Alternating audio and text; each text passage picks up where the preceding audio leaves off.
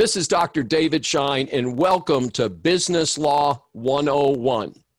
Now, one of the, uh, the types of damages that is most commonly excluded from recovery in contracts are what are called consequential damages.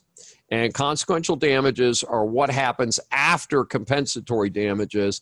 In other words, if somebody breaches a contract and you not only have uh, lost uh, labor and different things, but you also lost profits. Lost profits are usually considered consequential and not direct compensatory damages. So many contracts spell out that if the contract doesn't work out, that you still can't recover consequential damages. Now, we again talked about punitive damages in the torts chapters in Module 2, and uh, they're also called exemplary damages to make an example out of uh, a, uh, a defendant. And so the punitive damages are, again, the, it looks like the word punishment, the English word punishment, and it's basically to reward someone, punish the other side. So, Professor, what is the what is the difference between consequential and punitive? Because they, they sound the same. well, consequential has to be based on some basis. So, in other words, if if you have a contract and you, in my hypothetical with the machine shop, you have uh, you you have blanks that are each uh, four hundred dollars.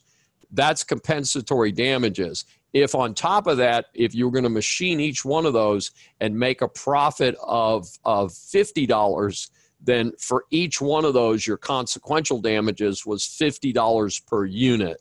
So that's profit. That's usually separate from the compensatory damages.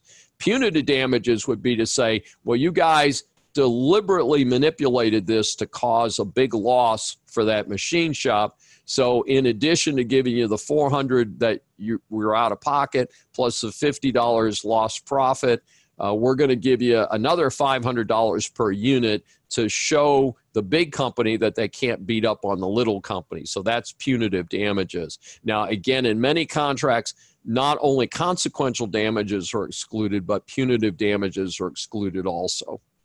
Now, liquidated damages are a special tool that's built into some contracts. And the way this looks is uh, you, you have a deal, and this often happens with non compete agreements because it's hard to estimate damages in a non compete agreement. So you might say, uh, You're going to work for us, and if you leave, you can't work for our competitors for a year. And if you go to work for our competitor for a year, we agree that the least damage you're going to cause us is what you would have made in two months. So if you were making uh, $10,000 a month, then we agree that the least our damages will be is $20,000. That's a liquidated damages clause. And again, it's somewhat common in non compete agreements.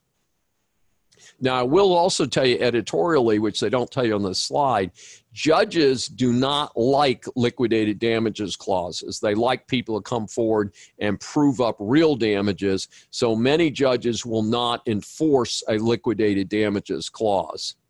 This is Dr. David D. Schein for Business Law 101.